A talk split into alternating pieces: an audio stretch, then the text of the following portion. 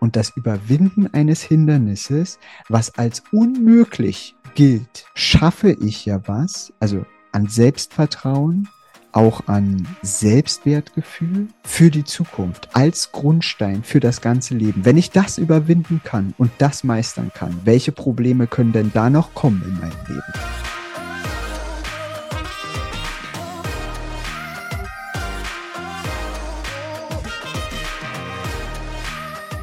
Willkommen zu dieser Folge deines Lieblingspodcasts Potenzialfrei. Stark mit Leserechtschreibschwäche und Rechenschwäche. Danke, dass du so treu diesem Podcast zuhörst. Heute habe ich Katja eingeladen und sie hat sofort die Gelegenheit ergriffen und mir persönliche Fragen gestellt. Katja hinterfragt mit viel Energie für andere Eltern, was die ersten Schritte sein können, um sich auf dem Gebiet der Lerntherapie zurechtzufinden. Und apropos Energie, du hast diese Energie auch in dir.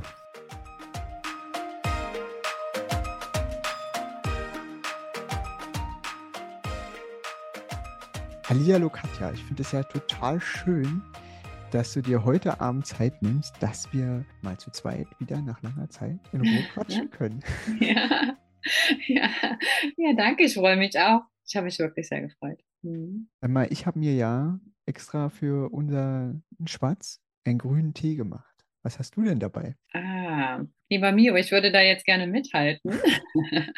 aber ja, ich habe auch einen Tee, einen roten. Der ist aber kalt und sehr aromatisch. Mhm. Also äh, man, ähm, es gibt äh, Stimmen, die sagen, ich liebe Rotwein. Äh, ich glaube, die haben recht. Ich habe heute zur Feier des Tages ähm, einen Rotwein mitgebracht.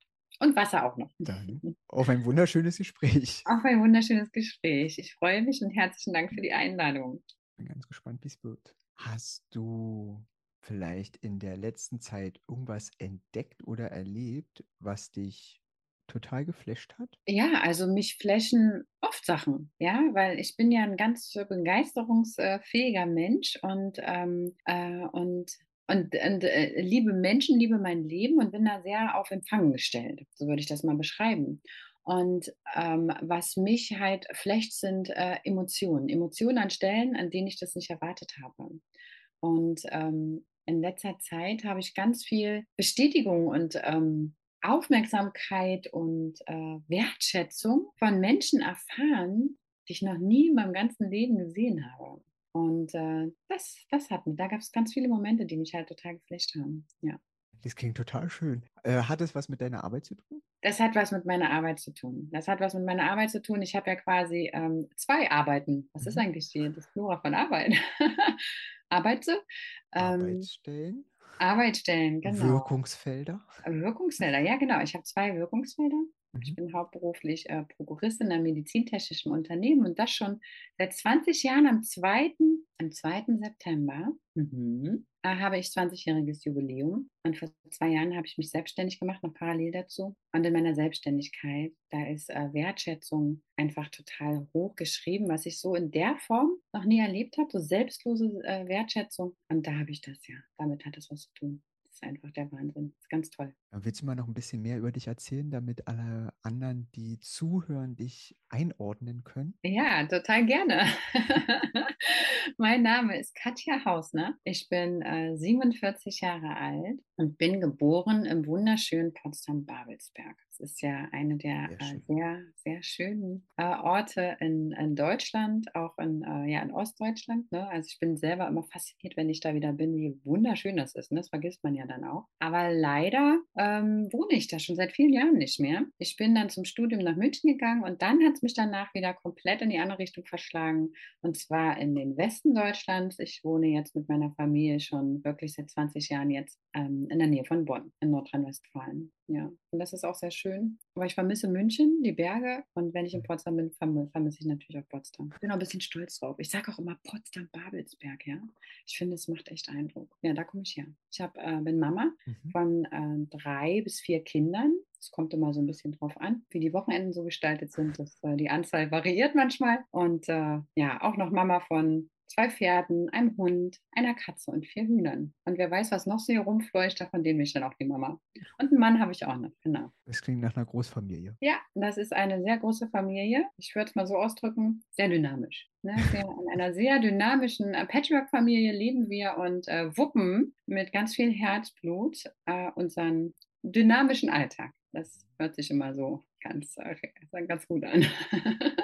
Sonst ähm, habe ich ja immer Leute eingeladen oder Menschen eingeladen, die selber eine Leserechtschreibschwäche oder eine Rechenschwäche haben oder Eltern, deren Kinder äh, betroffen sind. Und da kamen dann ähm, mehrere Hinweise und Kommentare, die fand ich total schön. Ja, das ist zwar richtig, richtig toll und die Geschichten zu hören ist auch richtig schön, aber ich erfahre ja nichts über dich, Mio. Und ich würde ja gerne ein bisschen mehr von dir wissen. Und da haben wir zusammengesessen in einer kleinen Runde, da war noch jemand anders mit dabei und ähm, sind dann auf die Idee gekommen, na, dann vielleicht mit einem anderen Podcast-Format und ich lade mir Menschen ein, die mir Fragen stellen, damit ich ein bisschen mehr zu Wort komme. Und so sind wir hier gelandet. Ja, genau, so sind wir gelandet. Ich finde es super. Ich finde es auch total wichtig, weil ich finde, dass du unfassbar viel zu sagen hast. Ja. Bin dann immer sprachlos, wenn ich sowas höre, weil ich mir das genau, gar nicht vorstellen kann, dass das so ist. äh, ich weiß, äh, dass die Arbeit, die ich mache, unheimlich viel bewirkt. Äh, und ich hätte mir gewünscht, das fr früher auch gehabt zu haben und so eine gezielte Unterstützung schon zur Schulzeit. Jetzt war es bei mir erst ein bisschen später, aber hm, hat den Effekt auch nicht verfehlt. Ja, absolut, genau. Ja, also finde ich absolut. Du hast ganz viel zu sagen. Du machst eine unfassbar wichtige Arbeit. Und ich denke, dass äh, wenn die Menschen, die deinen Podcast hören, ab und zu ein bisschen was über dich erfahren, ja, also vielleicht aus, ähm, wie bist du überhaupt dazu gekommen oder ähm, ähm, was ist da, was ist da eigentlich für eine Kompetenz dahinter, ja? Ähm, nicht nur die Menschen, die du einlädst, sondern auch derjenige, der quasi hinter dem Mikro sitzt und diese ähm, äh, und die Interviews äh, führt, äh, ganz bewusst und ausgesucht, dann macht das Ganze das noch mal wertvoller. Ne? Und ähm, ja, also ich freue mich total, dass du auf dieses Format jetzt, ähm, dass du dieses Format jetzt quasi beginnst, äh, dass ich quasi dabei sein darf bei, bei der Geburtsstunde und das ab und zu bei dir einfließt ich bin mir sicher, dass das die Menschen interessiert. Also, ja, ach, ihr wisst gar nicht, was es alles für interessante Sachen über den Mio zu erzählen gibt. Und äh, am besten ist es natürlich, wenn er das selbst erzählt. Willst du vielleicht noch erzählen, was eigentlich quasi unser erstes Gespräch war, ohne dass wir wirklich unsere Namen kannten? Ja. Ja, genau. Ja, sehr gerne. Also Mio und ich, wir haben uns auf einem Seminar kennengelernt und äh, da gab es eine Art Vorstellungsrunde, aber ohne Namen irgendwie, ne? Also komisch, irgendwie ohne Namen. Also ich bin gar nicht so auf die Idee gekommen, meinen Namen zu nennen. Und äh, du wurdest mir vorgestellt. Und äh, dann nach ein paar Worten aus deinem Mund, ja, habe ich irgendwie also sofort Vertrauen gefasst und ein paar Minuten später wusstest du schon einen ganz, wichtig, ganz wichtigen Part aus meinem Leben. Ja, und zwar ging es ähm, dann um meine Tochter. Ich habe natürlich erfahren, was du machst. Ich bin selber, also quasi, ich habe selber drei Kinder produziert, die sind quasi aufgewachsen und rausgequetscht. Äh, naja, ist too much information jetzt. Genau, und, und da habe ich schon auch ein, ähm, also alles drei sind ganz äh, super besondere Kinder. Und mit, äh, mit, mit meiner mittleren Tochter, mit unserer mittleren Tochter, mit dem Sandwich-Kind, da habe ich schon so einige Herausforderungen. Und ich konnte nicht äh, umhin, dich sofort zu fragen. Und so in der Art und Weise, wie du mir geantwortet hast und was du für Fragen gestellt hast, ja, also das war einfach, ähm, ja, also das war ein Versprechen auf mehr. Und natürlich waren wir auch danach, nach unserem Seminar, noch weiter in Kontakt und und du hast mir halt ganz gute Ratschläge gegeben und einfach deine, einfach eine Meinung oder auch ein Gefühl, eine gewisse Ruhe und auch so einen gewissen Frieden und auch, ähm, aber auch so ein Bewusstsein, dass alles, was einen manchmal als, ähm, als, äh, was heißt schlecht, ich will jetzt gar nicht schlecht, aber als anstrengend und anders erscheint, dass es und als Schwäche erscheint, dass es in Wirklichkeit höchstwahrscheinlich und ganz bestimmt eine totale Stärke ist. Und so bin ich schon aus dem Seminar rausgegangen, nur mit einem kurzen Gespräch mit dir. Und ich bin mir sicher, dass das vielen Menschen so gehen kann, wenn die, ähm, ja, einfach wenn die mit dir oder Menschen wie mit dir sprechen und sich da öffnen. Genau. Was meinst du denn, was sollte ich denn für Fragen beantworten? Ich beantworte sie dir gerne.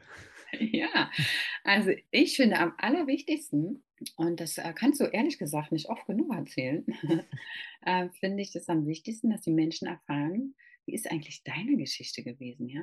Warum hast du dich diesem Thema der Lese-Rechtschreibschwäche oder Rechenschwäche auch gewidmet, schon seit vielen, vielen Jahren mit großem Engagement?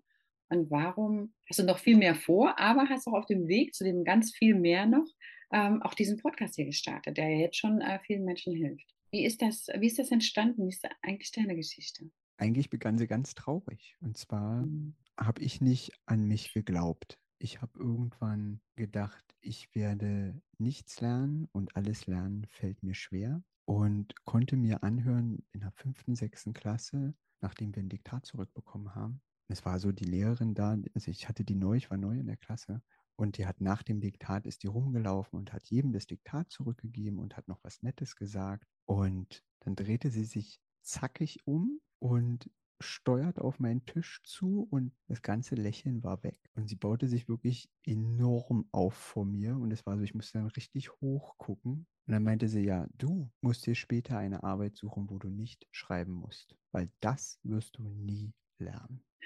Und ja, und es war also in dem Moment war das wirklich sehr beschämend und es war so, es war dann auch so eine Ruhe in der Klasse plötzlich. Also mhm. kennst du den Moment, wo plötzlich könnte eine Stecknadel runterfallen mhm. und man hört das? Schrecklich, echt. Das, mhm. Und es war leider nicht das einzige Mal, ähm, mhm. sondern es ging so weiter in meiner Erinnerung in der, in der Schule. Und das einzige Manko, was ich hatte, war, dass ich einfach mit der Rechtschreibung nicht klargekommen bin. Also als ich älter geworden bin, geisterte dann der Begriff Leserechtschreibschwäche durch, durch die Schule, auch bei einigen anderen, aber es gab halt keine richtige Unterstützung.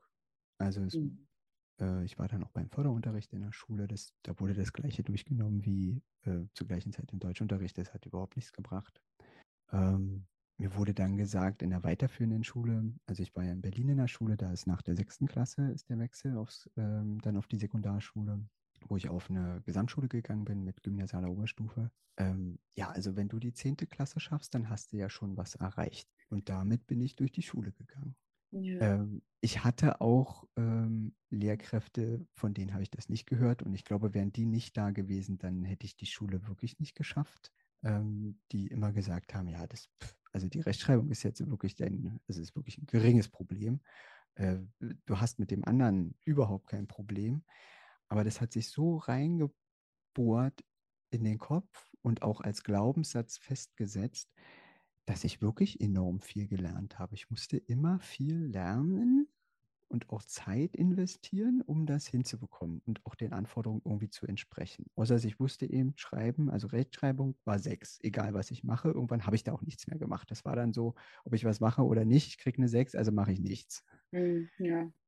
Ähm, und dann hatte ich nach der, also zur Überraschung aller, habe ich die zehnte geschafft und zwar so, dass ich in die elfte kam. Mhm. Und von eben meinen äh, besonderen zwei Lehrkräften, die äh, mir das besonders leicht machen wollten in der Schule, kam dann, ja, also ob du die elfte schaffst, das sehen wir dann erstmal. Das war der mhm. erste, das war das erste, was sie gesagt haben, als klar war, ich gehe weiter in die elfte. Ja, wie motivierend. Mhm. Und äh, ich hatte aber das Glück, dass ich die Klasse gewechselt habe. Ich bin äh, in eine andere Klasse gekommen und hatte dadurch äh, diese beiden Lehrkräfte nicht mehr. Mhm. Oder zumindest nur eine davon. Äh, und hatte einen ganz tollen Klassenlehrer. Und der auch allen, es war so eine total komplett zusammen, neu zusammengewürfelte Klasse von allen möglichen Leuten, die angeblich nicht in die Elfte kommen sollten. Und der hat gesagt, ja, immer wieder, hört nicht auf das, was die sagen, ihr habt eine Berechtigung hier zu sein und ihr könnt auch weiterkommen. Und ich wollte aber unbedingt äh, aufs Internat nach England und bin dann auch aufs Internat gegangen. Ähm, und habe da gesagt, also ich wurde gefragt, was willst du denn machen, weil war klar, ich bleibe nicht auf Dauer da. Da habe ich gesagt, ich will unbedingt A-Level Englisch machen. Und A-Level ist zu vergleichen mit dem Leistungskurs Englisch. Und die so, weil sie gleich einen Test gemacht hatten. Da war das erste Mal wirklich zertifiziert, okay, ich habe eine Leserechtschreibschwäche. Du weißt schon, dass das schwer wird? Ja, aber möchte ich gerne. Okay, wir helfen dir. Und da habe ich da das erste Mal Unterstützung bekommen, auch wegen mhm. der Leserechtschreibschwäche speziell was. Und ähm, äh, noch, ein Zusatz, noch was Zusätzliches. Auf jeden Fall hatte ich zwei Lehrer da.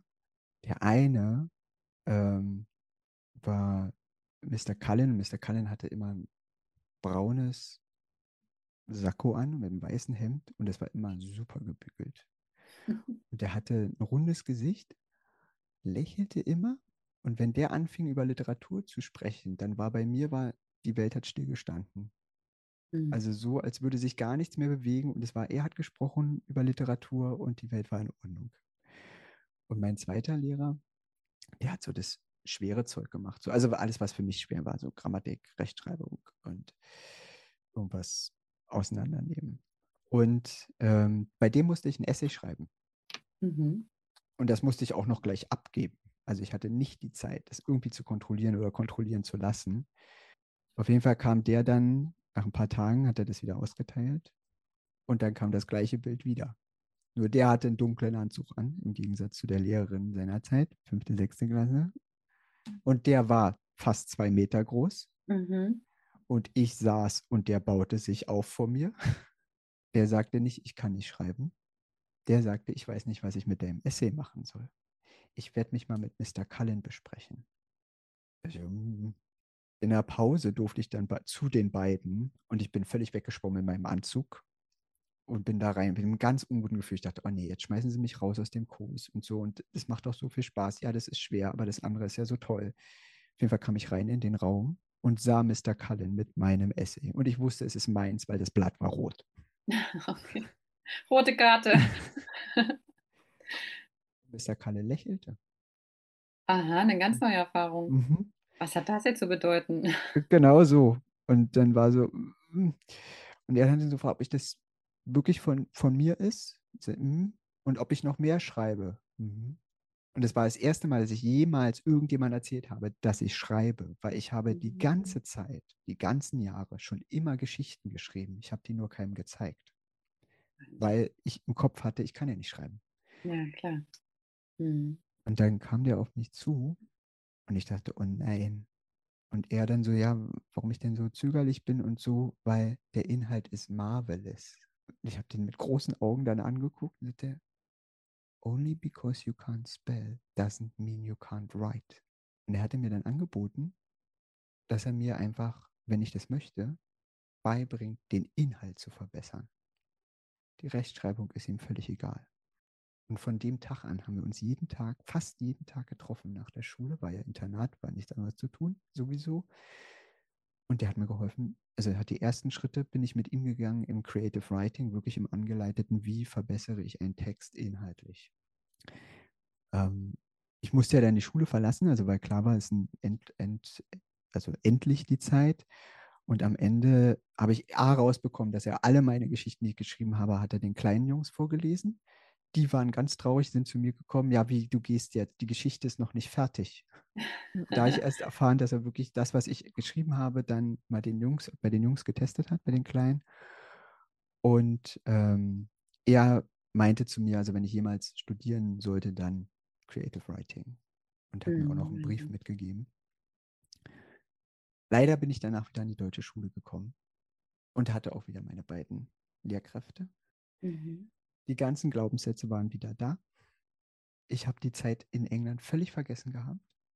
Und mhm. ähm, die Zeit in England wurde auch nicht anerkannt. Ich musste also die zwölfte nochmal machen. Konnte mir in der Zeit sogar anhören, ich kann kein Englisch. Ähm, und alles nur, weil die Rechtschreibung nicht hingehauen hat. Und dann, das ging wieder auf Selbstbewusstsein. Das war wieder ganz weit unten. Das, was ich eigentlich, also was die, was die Schule mit äh, den ganzen tollen Lehrkräften in England geschafft hat, war weg. Ich wusste nicht, was ich machen will. Ich habe das Abitur geschafft, ähm, für mich war aber so, naja, studieren fällt aus, weil kann ich ja nicht. Mhm. Und ähm, ja, bin dann in der Veranstaltungstechnik gelandet. Ich will die Zeit nicht missen, auf gar keinen Fall. Der Weg hätte aber viel, viel einfacher sein können. Denn erst mit Ende 20, also ich konnte dann nicht weiter arbeiten in dem Bereich, ähm, habe ich allen Mut zusammengefasst und habe mich beworben beim Studium für äh, Creative Writing in England und das Erste, was mir da passiert ist, Leserechtschreibschwäche ist überhaupt kein Hindernis. Mhm. Das, da war es wieder, und dann kam auch die Erinnerung wieder stärker hoch aus der Schule. Ähm, und ich habe das erste Mal gezielt langfristig Förderung erhalten. Und zwar mit einer Lerntherapeutin dort. Mhm. Da habe ich die ersten Schritte gemacht im Schreiben lernen, also richtig Schreiben lernen im Englischen, also wo es nur um die Rechtschreibung ging. Und die hat mir auch durch, durch Tricks hat sie mich dazu bekommen, dass ich mich dann auch mit der deutschen Sprache beschäftige, weil ich immer gesagt habe, mache ich nicht Deutsch, werde ich nicht mehr lernen.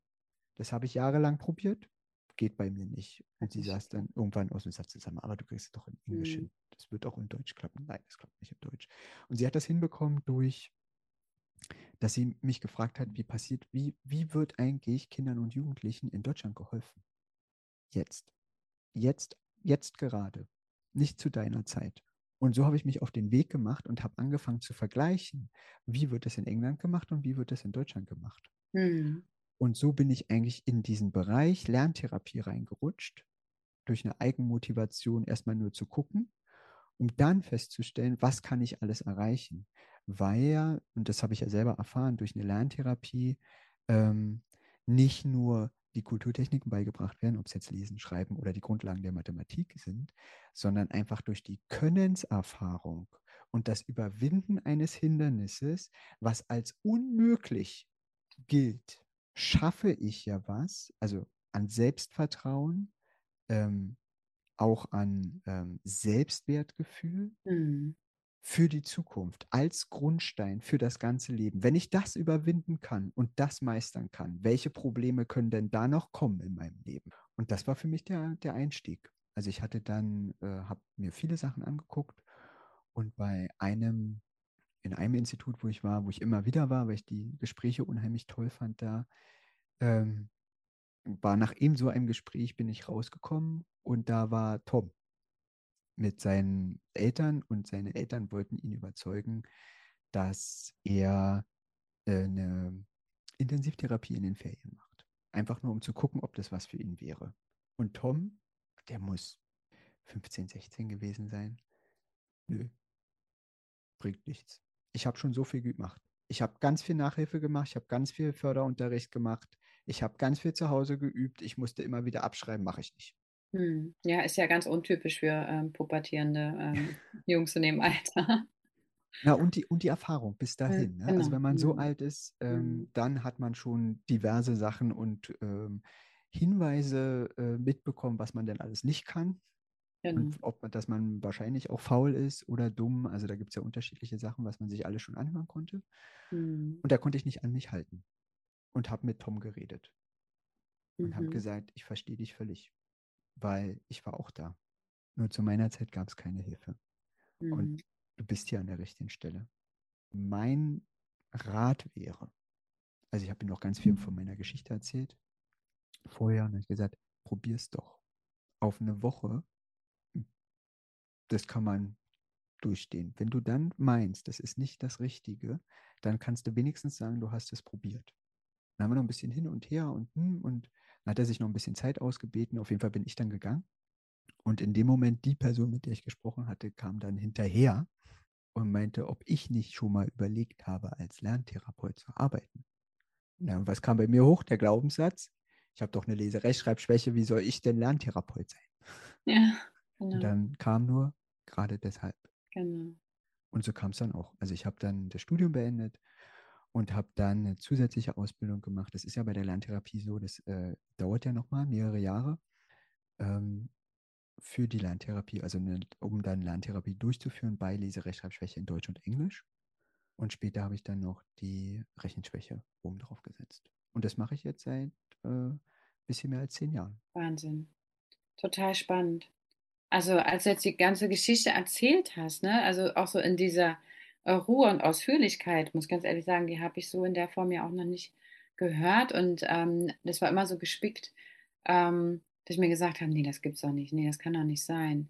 Und ähm, also es sind ganz viele Momente gewesen, ähm, an denen ich gedacht habe, Mensch, Mio, echt, was man da bewegen kann, ja, wenn man Kinder, ähm, Kinder und Jugendliche an, ähm, in solchen bestimmten Situationen abholen kann, ja. Und mhm. vor allen Dingen, es ist ja schon auch ein Prozess, alleine überhaupt festzustellen, dass eine Schwäche da ist, mhm. dass sie wirklich diagnostiziert ist. Und bis dahin, da passiert ja schon ganz viel mit den Kindern.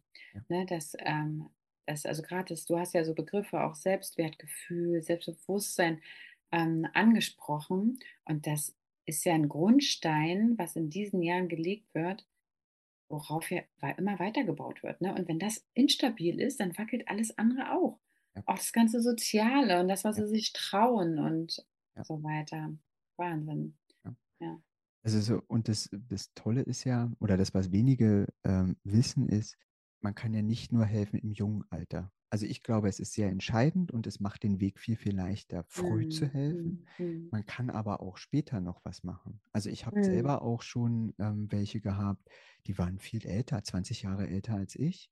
Mhm. Ähm, die hatten Ziel vor Augen. Und es kam mhm. immer so, sie wurden bei Beförderung übergangen oder konnten bestimmte Prüfungen nicht bestehen, weil einfach die Sprache nicht so war wie notwendig für die Prüfung. Ja. Und da kann man das auch noch lernen. Also ja. es ist nie zu Wahnsinn. spät und es eröffnet so viel. Also besonders weil wirklich, also das, was ich jetzt schon meinte, ist dieses, dieser äh, ganze Prozess ist begleitet mit dem, man verändert das Selbstbild. Mhm. Und ja. das passiert noch nebenbei. Also wir machen zwar in der Lerntherapie, weisen wir auch darauf hin. Also nicht, dass wir sagen, oh, guck mal, jetzt hast du schon mehr Selbstvertrauen, sondern äh, was kannst du denn jetzt? Was haben wir denn gemacht? Mhm. Wo, ne, wie gehst du daran? Was hat sich verändert? Und da verändert sich so viel im ganzen Umfeld. Ne? Also wir machen ja auch ganz viel, arbeiten wir auch mit den Eltern, mhm. weil da ja auch ganz viel ist. Also wenn mit dem Kind ja wenn dem Kind es schlecht geht und dem Kind geht es schlecht. Also ja. wir haben ja Kinder, die regelmäßig Wutausbrüche haben. Da wird aus der Schule angerufen, dann haben wir Kinder, die einpullern, die gar nicht mehr in die Schule gehen wollen. Also wirklich ganz, ganz schlimm. Das mhm. macht ja auch was mit der ganzen Familie. Absolut. Und da, also man kann das gar nicht als Einzelnes sehen, sondern man muss halt dann mit allen, ne? Oder wenn alle wissen, oh, die Ferien hören auf, Jetzt geht die Schule wieder los für ja. uns. Das ist ja, ja, wirklich, und so ist es ja dann auch im Kopf. Also die Ferien sind auch nicht so erholsam, weil wenn man jetzt lange Ferien nimmt, also die Sommerferien, dann sind vielleicht zwei Wochen Ruhe.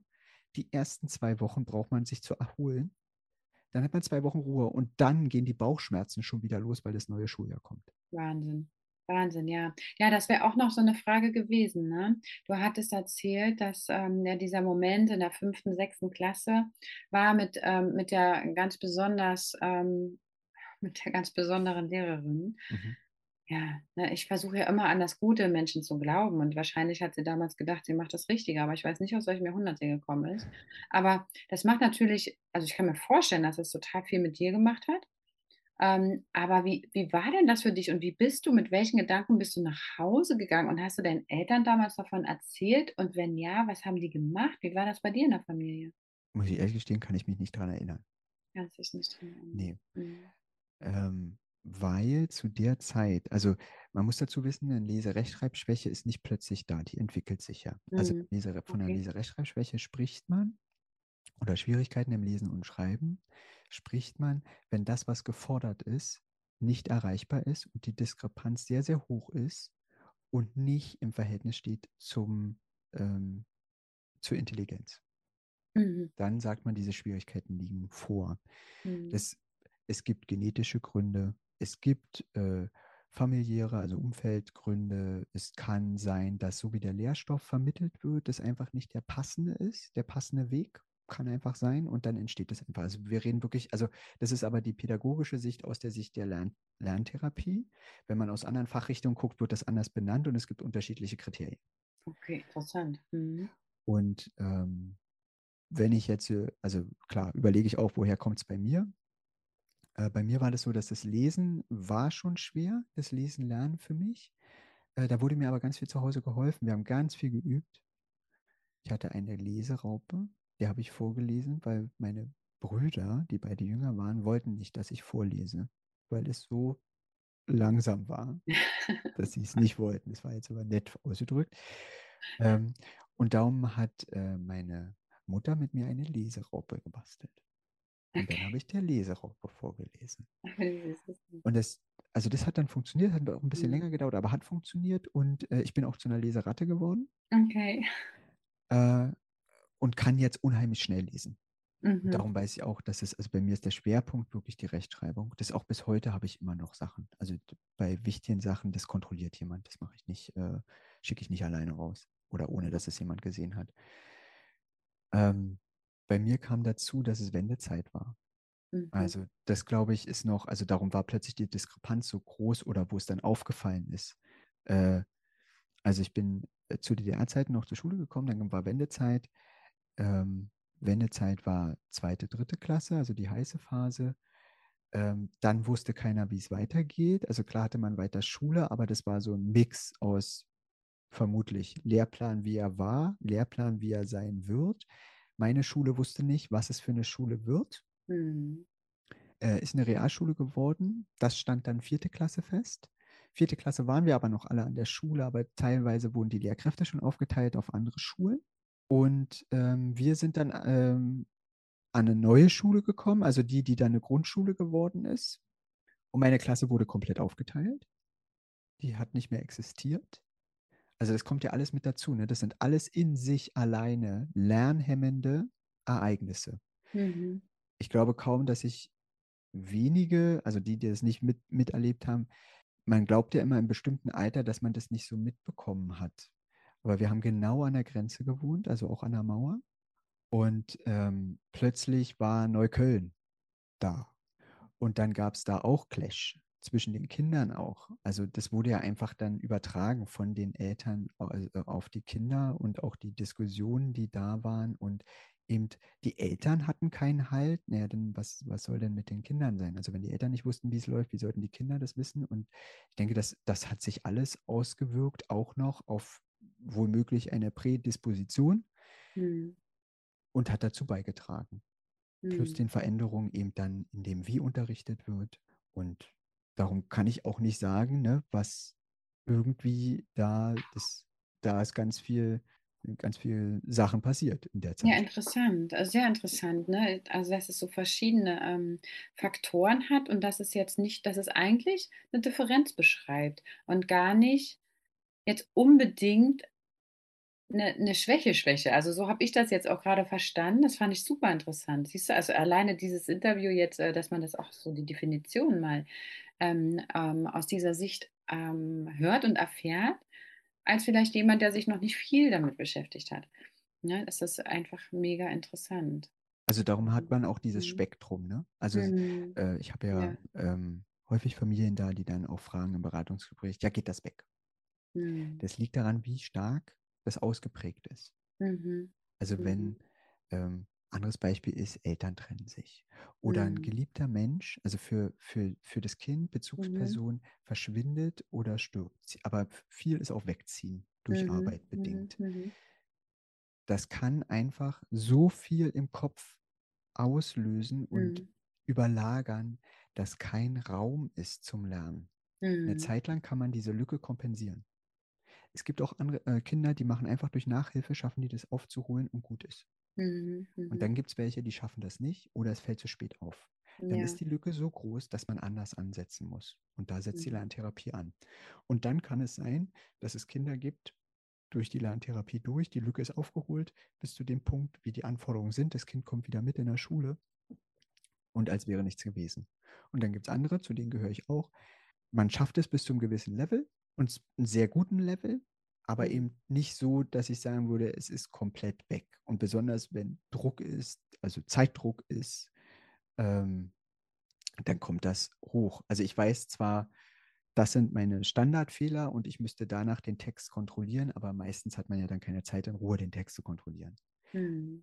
Also gebe ich den ab an jemand Mhm. anders. Und ich muss es ja auch gar nicht äh, komplett machen. Also auch in der Lerntherapie äh, muss ich ja, wenn ich äh, selber ähm, Schüler habe, gar nicht ähm, oder Klienten habe, gar nicht bis ins Detail einen Text fehlerfrei schreiben können. Also wenn ich ihn gerade schreibe, sondern wir gehen ja daran, okay, wie kontrolliere ich die Fehler? Wie merke ich mir, welche sind meine Hauptfehler? Wie analysiere ich den Text, damit ich ihn dann fehlerfrei bekomme? Wirklich extrem spannend, ne? Ähm, weil ich hatte gerade so eine Frage im Kopf. Ich habe so einen gewissen Weg hinter mir und mein Kind, ähm, kommt eigentlich was heißt eigentlich, aus einer Familie, die, ähm, also Vater total intelligent mit Dr. Professor Hau mich tot, Mama auch total super. Ne? Und, das, ähm, und das Kind schlägt sich so durch und, ähm, und ist eigentlich so ganz gut, aber irgendwann kommen dann da schon auch Fragezeichen, ja. Also ähm, so Leistungsabfall im Vergleich, also manche einfach schwer und auch unlos beim Lernen und ähm, ja, wird irgendwie immer ruhiger zum Beispiel. Ähm, ist überhaupt nicht in der, ähm, hat überhaupt keine Lust, sich irgendwie zu beteiligen und so weiter. Und ähm, dann noch mit, keine Ahnung, wenn sie dann älter werden, dann werden sie auch irgendwie pubertär, ne, dann wird das irgendwie immer schlimmer. So, und dann kommst du auf die Idee und machst dann so einen Test, lässt das testen und dann kommt dann die Diagnose. So, was machst du denn dann? Dann hast du natürlich die, die, die Ärzte, die irgendwie ähm, dir vielleicht bestimmte Punkte nennen, aber das ist jetzt ein Punkt, an, an also ich als Mutter hätte dann totale ähm, riesen Fragezeichen im Kopf. Was ist denn jetzt das Beste? Also wonach kann ich mir die Lerntherapeuten aussuchen und nach welchen Kriterien kann ich da vorgehen und ähm, und wie kann ich überhaupt beurteilen, ob das jetzt gut ist oder nicht? Und Frage, Frage, Frage. Die äh, auch berechtigt ist. Ich gehe mal kurz auf das ein mit dem Ärztesein der Eltern. Mhm. Die Schwierigkeiten im Lesen, Schreiben oder auch Rechnen können auftreten, egal welchen Hintergrund die Eltern haben, weil das nicht ausschlaggebend ist. Also es ist nicht ähm, der Background nicht und ist auch nicht, ob die Eltern aus dem Bildungsbürgertum kommen oder mehr aus der ähm, Arbeiterrichtung, spielt keine Rolle. Macht nicht halt vor irgendwas. Es sind einfach, also wenn man jetzt sagt, die, die, die schwerwiegenden, ne, also die so ganz stark, also wo man richtig von einer äh, Leserechtschreibschwäche redet oder auch einer Störung sogar redet, also die Fachverbände reden dann von einer Störung, wenn es ganz stark ausgeprägt ist. Mhm dann äh, sind es zwei bis acht Prozent. Das mhm. heißt, pro Klasse ein bis zwei Kinder sind betroffen. Okay. Also das nur Krass. Mhm. kurz, also und das sind auch nicht, nicht wenig. Mhm.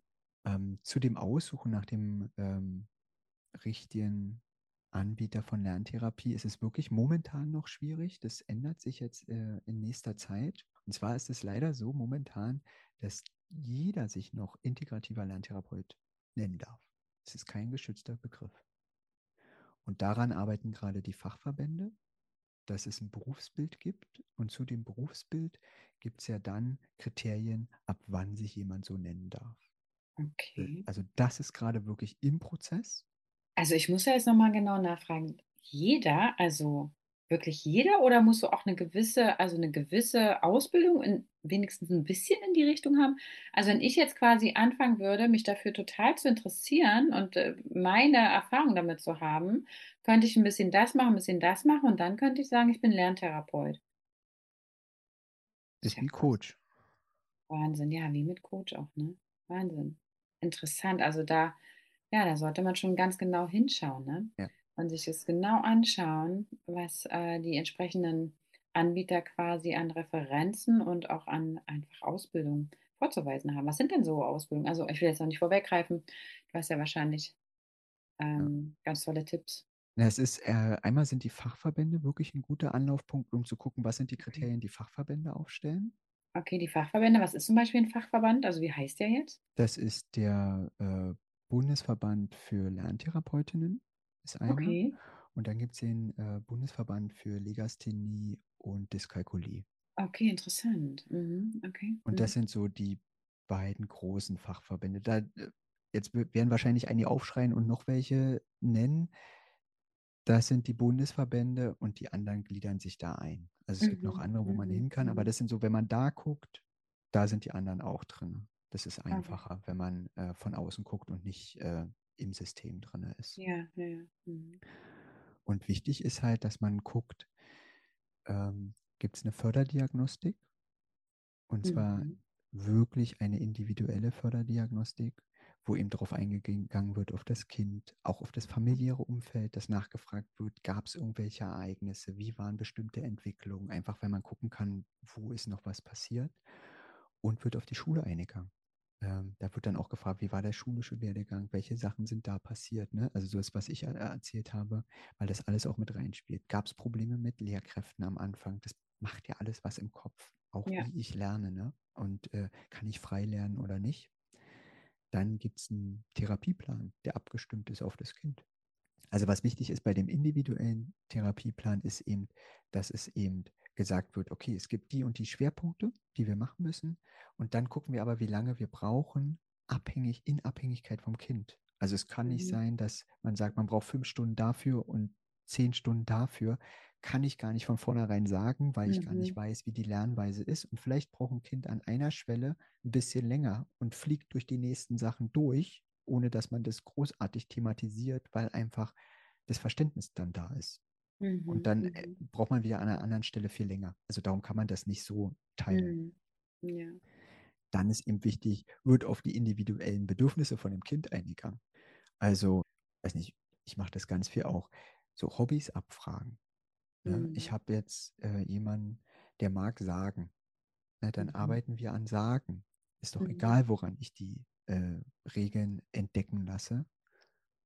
Aber es muss ja Spaß machen vom Thema her. Ich kann Ja. nicht irgendwie Roller nehmen und äh, das Kind möchte aber lieber physikalisch ne, und, und kann sich dafür mehr begeistern. Und auch die Motivation ist mehr da. Ich will diese Texte lesen. Okay, dann machen wir alles, dass du diese Texte lesen kannst. Die anderen Texte kommen dann sowieso, weil Ja, das ja, ist dann kein Problem mehr. Ne? Mhm. Dann, wie wird mit der Schule zusammengearbeitet?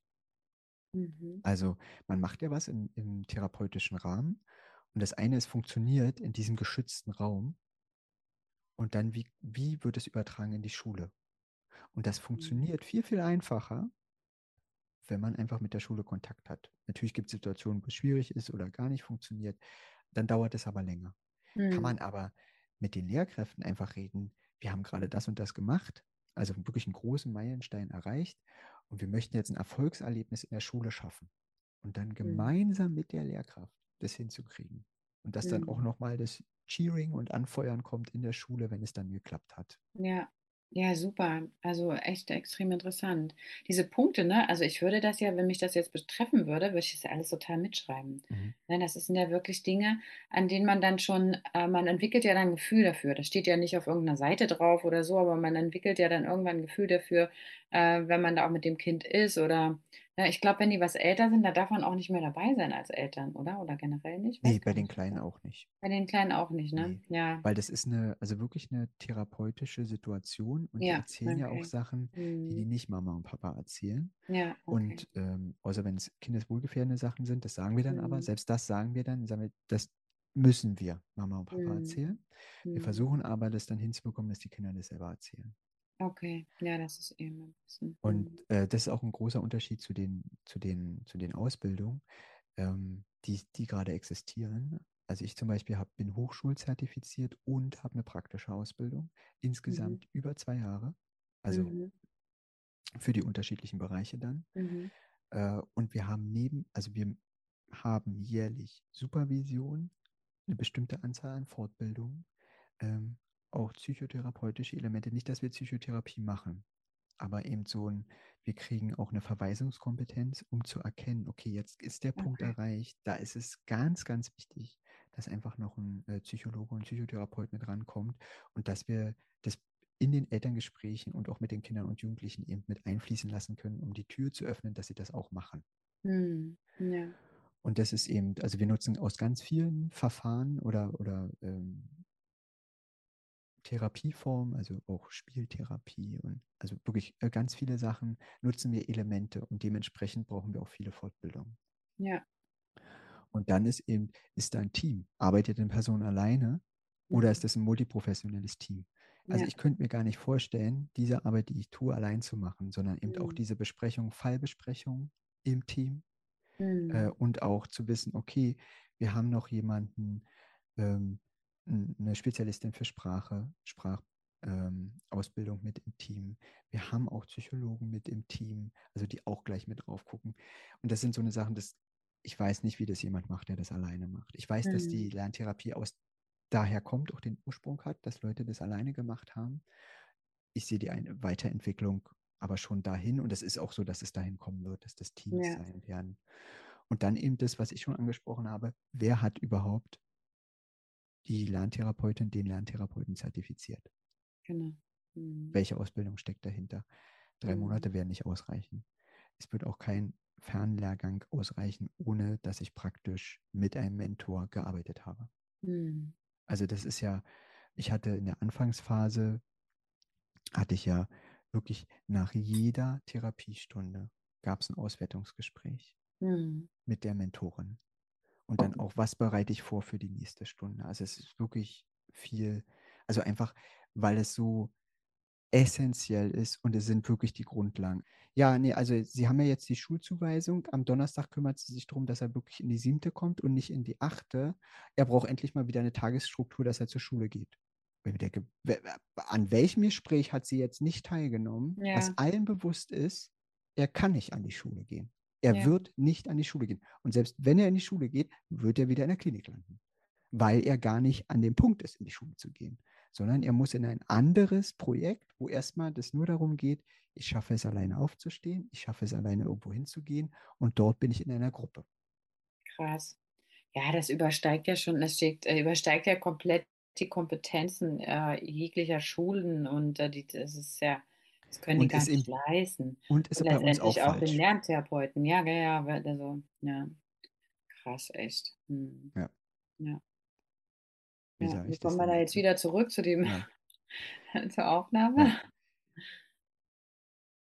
Ähm, die, also die Kompetenz, die ein Lerntherapeut, eine Lerntherapeutin haben muss, ist zu erkennen, wann gibt es andere Probleme, die größer sind, die Vorrang haben. Also das eine ist ja die Sprache und das Erlernen der Kulturtechnik Hm. mit den Problemen, die da dran hängen, die einfach existieren, die Hm. mit auftauchen. Und dann kann es aber auch passieren, dass es ähm, Probleme gibt oder Hindernisse gibt, die die Kompetenz völlig überschreiten.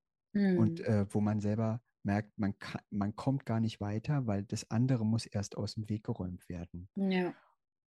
Und dann, und dafür haben wir halt ein Fachnetzwerk, wo wir dann Hm. eben ähm, andere Leute ranholen und mit den Familien reden und sie dahin lenken und sagen, das Hindernis hat Vorrang. Hm. Das Ja. ist viel, viel wichtiger, weil es ist ja auch wichtig in den Familien, dass da auch ein, eine Ruhe da ist und dass es für alle auch ein, äh, einen Ort gibt, der Energie gibt und nicht nur zieht. Ja, ja, genau.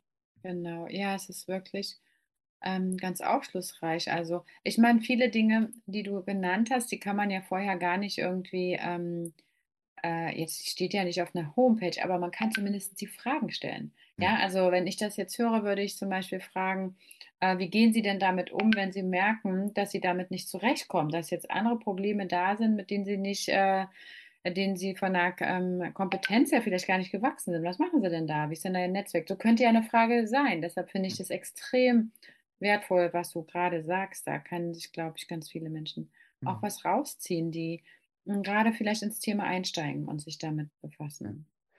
Ähm, meistens ist auch so, dass äh, man kann in der Schule nachfragen. Viele wissen Mhm. einfach schon von äh, kompetenten Mhm. Anbietern. Mhm. Und dann gibt es den schulpsychologischen Dienst. Mhm. Den Genau. kann ich noch Mhm. empfehlen. Mhm. Und dann, ich weiß nicht, das, die, der Begriff ist unterschiedlich in den Bundesländern, aber es gibt, äh, in Berlin heißt es eine Familien- und Erziehungsberatungsstelle. Sowas gibt es auch in Nordrhein-Westfalen, ja, genau. Und die Mhm. sind auch ein guter Anlaufpunkt. Da sind wirklich Ja, ja, tolle genau. Leute, wo man Mhm. einfach Mhm. sagen kann, hier, ich habe ein Problem. Mhm. Ich weiß gar nicht, wo ich ansetzen soll. Ich weiß gar nicht, was das ist. Und die helfen einem. Und die sind wirklich Ja. toll da. Ja. Und das ist Ja. so, wenn man gar nicht weiß, wo man anfangen soll und man gar keinen Namen hat, manchmal ist es ja so, wenn man keinen Namen hat, dann Ja. weiß man gar nicht, wo man hin soll. Die sind dafür da. Die helfen einem. Mhm. Und das Mhm. ist eigentlich das, was ich immer, also warum ich zum Beispiel auch den Podcast gestartet habe. Äh, ganz, ganz wichtig, einfach irgendwo hingehen und beraten lassen. Sobald ähm, da irgendwie im Bauchgefühl irgendwie ein Zwicken ist und irgendwas haut nicht hin, lieber einmal mehr zu einer Beratung gehen. Es, also hilft mir und niemand wird weggeschickt. Beratungen Mhm. kosten nichts. Und außer dass man hört, alles läuft gut, mehr kann nicht passieren. Wenn man Mhm. immer noch ein Zwicken im Bauch hat, kann man auch irgendwo anders hingehen und sich eine Zweitmeinung einholen. Mhm. Meine Erfahrung sagt, das Zwicken von Eltern im Bauch hat meistens was zu sagen. Okay. Ja. Da können die Eltern ruhig glaub, drauf glauben und vertrauen. Sie Ja. kennen schon ihre Kinder. Und wenn Kinder wirklich Wesensänderungen plötzlich machen oder irgendwas machen, was eigentlich gar nicht passt, ne? oder so die Veränderung von vor der Schule in die Schule so Mhm. extrem sind, dann ist es also das gute Recht von irgend, also von allen Eltern einfach zu sagen, ich möchte, dass da jemand mal guckt. Und das Ja. hat nichts, also ich stelle in keinster Weise dann ähm, das, was die Eltern machen, in Frage, sondern ich finde es immer großartig, wenn die kommen und einfach nur sagen, ich weiß nicht, bin mir unsicher. Ja, super, dann Mhm. gucken wir uns das einfach mal an. Ja, es ist ja, das ist ja ein Thema. Ich meine, man kennt das, man hört das immer wieder, aber es ist immer noch mit einer riesen Unsicherheit verbunden. Äh, bei den Eltern, bei den Kindern. Es ist ja auch, ähm, so wie ich das beurteilen kann, noch nicht, immer noch nicht etabliert und einfach anerkannt. Und es wird als enorme Schwäche dargestellt und auch von den Eltern so empfunden. Ja, das ist ja das, was ich auch schon oft gespürt habe. Äh, ja, aber wir reden da nicht drüber und auch nicht so richtig mit dem Kind, weil sonst fühlt er sich schlecht, aber der spürt ja sowieso, dass irgendwas nicht passt. Ja, und, ähm, und ich denke, das, was du hier leistest, alleine du jetzt auch mit dem Podcast, das einfach gesellschaftsfähig zu machen. In so vielen anderen Bereichen passiert das ja auch, aber auch damit, dass es einfach total normal ist, ja. Ich finde das ganz, äh, ganz, ganz, ganz toll und ich wünsche mir, dass immer mehr Menschen diesen Podcast hören und, äh, und äh, um das Ganze, was heißt gesellschaftsfähig, aber einfach so, ähm, ja, so normal zu machen, dass man das nicht mehr versteckt. Ja, nicht mehr so schambesetzt. Das Ja, ist es eigentlich gerade. schambesetzt, ja genau, okay, das hast du. Ja, genau, Ja. schambesetzt ist ein sehr, sehr gutes, ähm, äh, sehr gutes, ähm, sehr guter ähm, Ausdruck. Und letztendlich, ja, wenn jemand äh, sagt, ich habe eine Leserechtschreibschwäche und ich arbeite daran, ja, da müssten normalerweise Jubel, so Trarö, ja, müsste das dann immer so rauskommen, so, hey, wie geil ist das denn? Das ist doch absolut hammermäßig. Auch so für die Eltern. Was bist du für, du bist eine fantastische Mutter. Das ist zum Beispiel das, was du mir mal gesagt hast. Mhm. Ja, und das hast du mir mal gesagt, weil ich mich auch auf den Weg gemacht habe. Ähm, für meine Kinder, ins ganz ähm, im Speziellen für mein mittleres Kind. Und es war auch so unsicherheitsbehaftet. Und wenn du das hörst als, als Mutter, dann stärkt das dein Rückgrat. Und dann gehst du einfach noch entschlossener einfach weiter und hörst auf deinen Bauch und denkst, das Allerwichtigste, was hier gerade existiert, ist, dass es meinem Kind gut geht und Mhm. dass wir einen guten Weg finden. Ganz egal, was die anderen sagen. Mhm. Ganz egal, was das Umfeld sagt und ganz egal, in welchen Topf und in welche Schublade ich gesteckt werde. Scheißegal. Ja, und daran arbeitest du. Es gibt ja Menschen, ja, die ähm, vielleicht gar nicht wissen, dass sie so eine Schwäche haben. Die haben es irgendwie geahnt, ähm, aber haben sich äh, nie wirklich damit befasst und haben sich so durchs Leben geschlängelt. Und dann passiert aber irgendwas im Leben und dann machst du dich dann doch auf den Weg. Durch welche Dinge auch immer. Und so war das auch bei mir. Ich habe mich auf den Weg der Persönlichkeitsentwicklung gemacht. Mhm. Ja, und das ist so, das macht total Spaß, ist aber auch manchmal ziemlich anstrengend, nicht nur für mich, sondern auch fürs Umfeld. Und äh, spätestens dann hoffe ich, dass äh, Kinder, die halt diese, äh, äh, diese Lese-Rechtschreibschwäche oder Rechenschwäche haben, ähm, dann spätestens dann die, die Kurve kriegen und den Umweg über die Persönlichkeitsentwicklung machen, was ja echt riesengroß ist, oder? Ist es und es macht richtig, richtig Spaß. Weil wir beide u- uns ähm, da getroffen haben bei einem Seminar zur Persönlichkeitsentwicklung, habe ich ähm, Fragen mitgebracht aus so einem öffentlichen Test, den man ganz einfach machen kann für zur Persönlichkeitsanalyse. Ähm, und ich werde dir drei Aussagen vorlesen. Mhm. Und wir überlegen dann, in welcher Reihenfolge die, die Aussagen auf uns zutreffen. Okay, alles klar.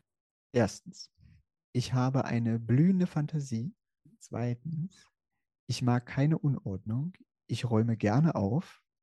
Und drittens, ich unterhalte mich auf Partys immer mit vielen unterschiedlichen Leuten. Okay, soll ich mal raushauen?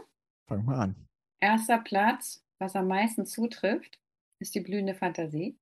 Mhm. Platz Nummer zwei ist die Party. Ich unterhalte mich mit vielen Menschen auf einer Party. An dritter Platz ist die, ähm, also ich mag keine Unordnung, ich räume gerne auf. Mhm. Also ich mag keine Unordnung, aber räume, räume nicht gerne auf. okay, wie ist es bei dir? Ich finde es total spannend, dass du das so schnell sagen kannst. Also mit dem erstens wäre auch, ich habe eine blühende Fantasie. Das wäre, okay. also da müsste ich gar nicht lange überlegen. Mhm. Ich unterhalte mich auf Partys immer mit vielen unterschiedlichen Leuten. Trifft nicht immer zu. Also mhm. ich kann mhm. auf Partys gehen und nur zugucken. Mhm. Und finde es dann auch anstrengend, mit vielen zu reden. Aber es gibt Veranstaltungen, also ich bereite mich dann mental darauf vor, dass es Veranstaltungen gibt, wo ich auch unheimlich gerne hingehe, Netzwerkveranstaltungen oder da bei dem Seminar, wo wir uns getroffen haben. Und dann unterhalte ich mich auch, auch mit ganz vielen unterschiedlichen Leuten, weil ich genau deshalb da bin. Sind aber keine Partys. Und bei Partys bin ich jetzt nicht die Type, die rumrennt und unbedingt mit allen geredet haben muss, bevor ich die Party verlasse. Also darum ist so, hm, hm. weiß nicht genau. Ich mag keine Unordnung, ich räume gerne auf. Auf gar keinen Fall. Also aufräumen tue ich auf gar keinen Fall gerne. ich mag, wenn alles seinen Platz hat. Ja, genau. Genau, ja. Genau. Also ich ähm, kenne das, ich kenne das auch. Ähm, ich brauche die äußere Ordnung für meine innere.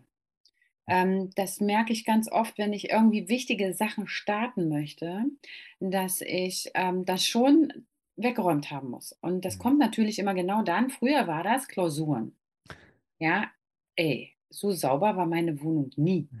Und so aufgeräumt war das auch nie. Ne? Ich kann das ja wirklich lange irgendwie ziehen und, und, und drücken. Und dann bin ich aber bereit, mental, durch die äußere Ordnung, mich äh, innerlich auch zu ordnen und äh, zu konzentrieren. Also das ist schon, was ich brauche. Und auf Partys ist das so, dass ich das, da sind wir, glaube ich, ein bisschen unterschiedlich. Ähm, ich liebe Menschen. Ich, also, ich glaube, du liebst auch Menschen, auf, äh, ganz klar. Aber ich liebe viele Menschen und ich finde auch die Menschen so interessant. Und ich bin total an die Geschichten interessiert. Und manchmal, dann sehe ich dann so auf bestimmten äh, Menschen zusammenkümpfen, kann auch gerne Party sein, dann sehe ich interessante Menschen.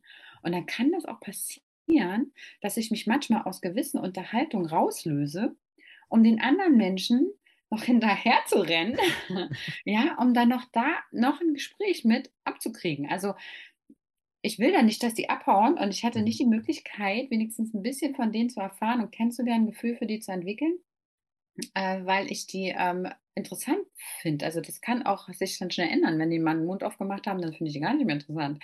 Ja, aber so, ne, für das, was da so äh, rumspringt und mit der blühenden Fantasie ist das ganz ähm, interessant, weil ich das in alle, in alle Richtungen habe.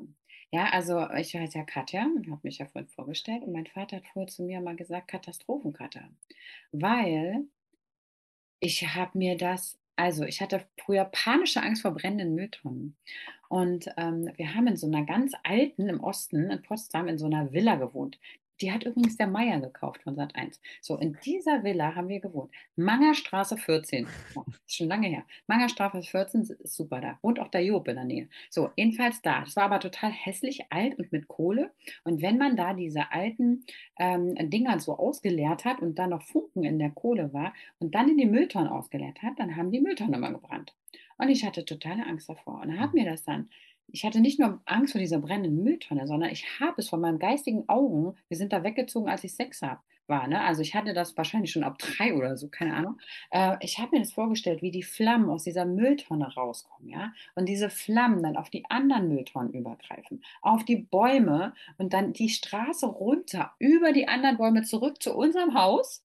Und unser Haus lichterloh und ich habe mich aus dem Fenster springen sehen und habe mir dann noch Sorgen um meine kleine Schwester gemacht. Also das war jetzt nicht nur, ich habe ein bisschen Angst vor der Mülltonne, sondern von der brennenden Mülltonne, sondern da war ein, ein riesen Klopperdatsch dahinter. Also Katastrophenkatter. Ne? Deshalb Flug, Flugzeug und so, das sind alles so, ich habe ja. äh, Bilder vor meinem Auge. Mhm, genau, deswegen, ich habe eine blühende Fantasie, aber das auch im Positiven. Also ich ähm, liebe manifestieren. Ich sehe mich quasi auf der Bühne mit hochgerissenen Armen und ich kann mir vorstellen, wie geil sich das anfühlt. Und ich applaudiere, applaudiere mir, alle applaudieren, applaudieren mir. Und da kann ich mich also drin ergötzen, ja. Ich spüre das quasi. Mhm. Ja, es hat alles Vor- und Nachteile, ne? Einmal, da wir beide zusammen die Folge bestritten haben, wollte ich Hm. auch nicht alleine entscheiden, wie die Folge heißt. Was meinst du denn, was war besonders prägnant dieser Folge, wo wir sagen, das sollte der Titel sein? Das muss ja jetzt wahrscheinlich ein total ernster Titel sein, ne? Aber ich bin ja gar nicht so ernst. Ich bin immer so ein bisschen, äh, verrückt. Ja, was könnte denn das kann ja sein also mit äh, ja, Also wir haben ja über weiß ziemlich viel gesprochen, ne? Also wir mhm. haben ja Ah, ähm, zuerst über dich und wo wir uns kennengelernt haben und dann hast du mich ganz viel gefragt, aber ich glaube, das ist eher ernst. Da kann ich, mir fällt da nichts Witziges ein. Und ja, was fandest was fandst du denn witzig, was ich erzählt habe? Was fandest du denn irgendwie witzig? Was habe ich denn da erzählt alles? also ich fand besonders deine Beschreibung über die brennenden Mülltonnen und äh, die Feuerwalze, die du gleich im Kopf hast. Ja, genau. Ja, genau. Das ist echt, äh, ähm, das ist, äh, ja, das ist sehr, sehr prägnant und ähm, das sind ja so manchmal Dinge, die man so fast vergessen hat, ne? Ja, Und jetzt in unserem Gespräch ist das wieder so rausgekommen und so ist das ja auch manchmal mit den Dingen, die, ähm, äh, die vielleicht auch Erwachsene vergessen haben und ähm, und gerade was jetzt oft, also ich meine, ja, brennende Mülltonnen, Leserechtschreibschwäche ist ja vielleicht nicht un unmittelbar der Zusammenhang erkennbar.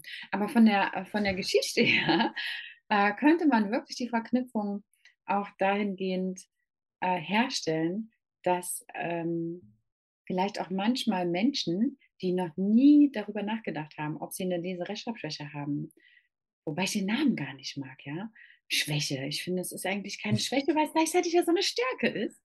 Ähm, und dass sie dann durch Erzählungen, die sie unter anderem in deinem Podcast hören, sich erinnern, stimmt, so war das bei mir auch.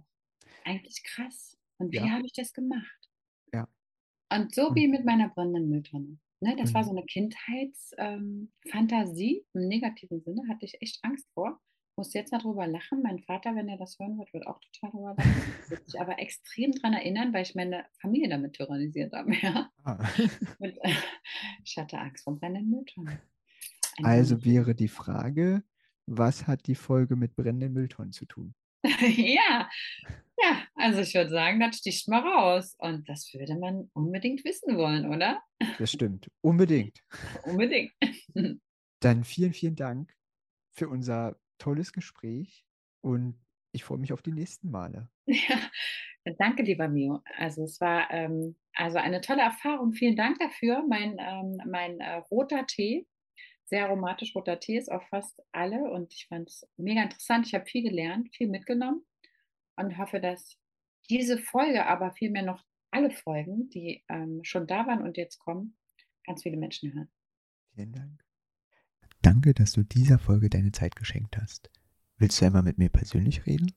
Du sehnst dich danach, dass es in deinem Familienleben und deiner Partnerschaft um mehr als die Schule und das Lernen eures Kindes geht? Du bist die ständigen Kämpfe um Hausaufgaben oder der Schule leid? Du möchtest, dass die Schreibweisen von Wörtern im Kopf deines Kindes bleiben? Willst du erfahren, was in diesem Jahr und darüber hinaus am nachhaltigsten funktioniert, damit dein Kind auf ganz angenehme Art leicht fallende, vielleicht sogar, nee, wahrscheinlich sogar Spaß machende Art und Weise lesen und schreiben lernt? Gern rede ich live mit dir und zeige, wie du dein Familienleben entlastest, wie du deinem Kind ermöglicht, die Schwierigkeiten im Lesen und Schreiben zu überwinden, wie du deinem Kind das wunderschönste Geschenk für das ganze Leben machen kannst, indem es entdeckt, es kann lesen und schreiben lernen, Hindernisse überwinden und dadurch sein Selbstbewusstsein stärken, Selbstwirksamkeit erfahren und Könnenserfahrung machen. Wie das geht, erfährst du in meiner kostenlosen digitalen Elternsprechstunde, zu der du herzlich eingeladen bist. Ich schreibe den Link zur Elternsprechstunde in die Shownotes. Sichere dir deinen Platz, bring deine Fragen mit und verändere dein Familienleben. Ich freue mich auf das nächste Mal. Alles Liebe, es ist fantastisch, dass es dich gibt.